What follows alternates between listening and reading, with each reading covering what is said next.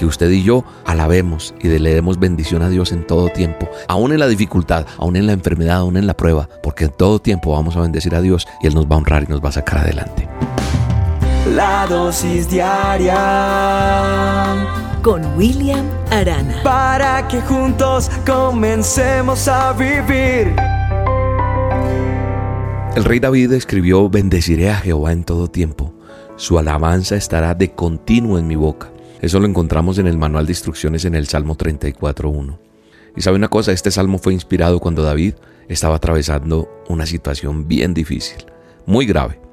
Veo a David utilizando ese conflicto para acercarse a Dios y expresar su confianza en Él, porque Dios es digno de ser bendecido en cualquier momento.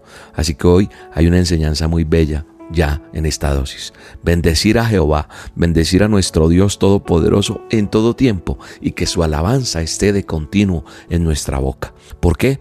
Porque Él es digno de ser bendecido en cualquier momento.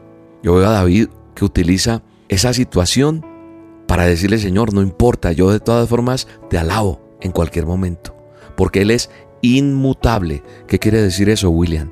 Que no cambia. Es decir, una circunstancia no lo cambia a Dios. Y eso lo entendió David. Es por eso que declaró, bendeciré a Jehová en todo tiempo.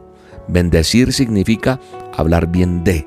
Él no empezó a cuestionar, ¿por qué me pasa esto? ¿Por qué permites esto, Dios mío? David entendía que tenía que bendecir el nombre del Señor en todo tiempo. ¿Sabe una cosa? Los salmos son el himnario del pueblo de Israel. Cuando David escribió el Salmo 34, estaba muy apremiado en muchas cosas. Estaba peor que lo que podemos estar tú y yo hoy. Y luego de haber matado a Goliat y haber vencido al ejército filisteo, Saúl lo quiso matar porque tenía celos de él, porque el pueblo lo amaba mucho, entonces sintió celos Saúl y estando en el palacio le arroja su lanza mientras David tocaba. Dios guardó a David. Más tarde es perseguido por el desierto con un ejército de tres mil soldados. Imagínese eso, tres mil personas, tres mil soldados armados buscándote. También logró persuadir a su hijo Jonatán para que lo matara. Pero Jonatán amaba a David en gran manera y le dijo que se escondiera. Saúl no soportaba a David Procuró matarlo tantas veces hasta que David decidió huir y escapó a la tierra de sus enemigos, los filisteos. Uno de los siervos del rey lo reconoció y dijo, oiga, este no es David, el rey de la tierra, el enemigo nuestro. ¿No es este de quien cantaban en las danzas diciendo, hirió a Saúl a sus miles y David a sus diez miles? Y David puso en su corazón estas palabras y tuvo gran temor, que es poner las palabras en el corazón, creerle a lo que los demás dicen de mí, creer lo que, lo que el enemigo está tildándome, acusándome, creerle que soy un derrotado, un fracasado. Y eso fue lo que hizo David, puso en su corazón esas palabras y tuvo gran temor, dice la escritura. ¿Temor de quién? De Aquís, el rey de Gad. Y cambió su manera de comportarse delante de ellos y se hizo el loco, se fingió ser el loco entre ellos. Y dice la escritura que pues, se puso a escribir en las portadas de las puertas, parecía loco y dejaba correr saliva por su barba. Búsquelo, en el manual está, en Primera de Samuel, del 11 al 13.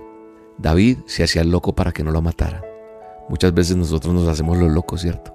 Muchas veces nosotros creemos, muchas veces nosotros nos sentimos perseguidos, salimos corriendo, persuadidos, nos tienen envidia, el enemigo quiere acabar con nosotros. Sigamos aprendiendo en esta dosis algo. David se hizo el loco para que no lo mataran.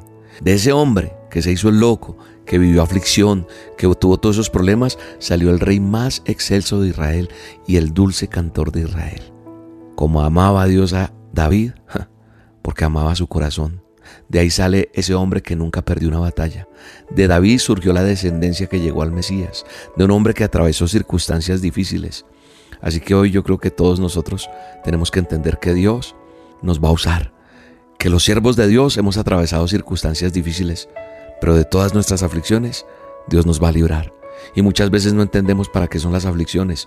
Sin embargo, Dios saca provecho de esas circunstancias y se las arregla para transformar en bendición todo lo que el diablo, las circunstancias, el chanclas, el adversario o las personas que quieren enviar muchas cosas a nosotros para maldición, Dios saca provecho de eso. Yo me imagino que al escribir este salmo David lo cantaba afligido y estaba solo, no tenía a su familia cerca. Pero sucede que mientras uno más se acerca a Dios, busca su rostro, los temores se diluyen, la angustia se va y entra la fe y la esperanza. Por eso David dice, busqué a Jehová y él me oyó y me libró de todos mis temores. Muchos no sabemos a veces buscar a Dios. Muchos se equivocan buscando a Dios. Te voy a poner un ejemplo. Imagina que tienes una perla grande y hermosa. Vas caminando por un bosque de noche y se te cae esa perla. Entonces empiezas a clamar, Dios, ayúdame a encontrar mi perla. Pero no la puedes encontrar. Después te enojas y dices, ah, yo no sé qué le pasa a Dios conmigo que no me escucha. Te pregunto, ¿buscabas a Dios por la perla o solo buscabas la perla? ¿Entendiste bien? ¿Buscabas a Dios por la perla o solo buscabas la perla? Muchas veces buscamos a Dios porque queremos que Él nos solucione un problemita. No es que lo busquemos a Él porque lo necesitamos, porque lo anhelamos, porque nos hace falta. Nos volvemos a Dios llorando quizás porque alguna aflicción que tenemos necesitamos que la solucione. Pero eso no es buscar a Dios.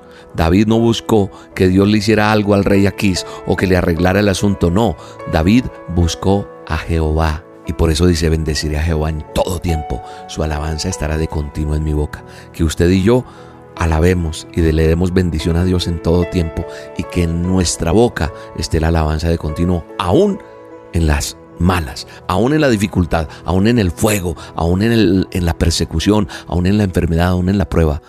Porque en todo tiempo vamos a bendecir a Dios y Él nos va a honrar y nos va a sacar adelante. Te mando un abrazo, oro por ti, te espero 9 de la mañana hora de Colombia, en el canal de YouTube. Tenemos una reunión espectacular del Ministerio Roca, no te la pierdas. Búscanos en el canal de YouTube como Roca Estéreo, Roca con K, y hay un mensaje hermoso para ti. No te lo pierdas. Te bendigo en el nombre de Jesús.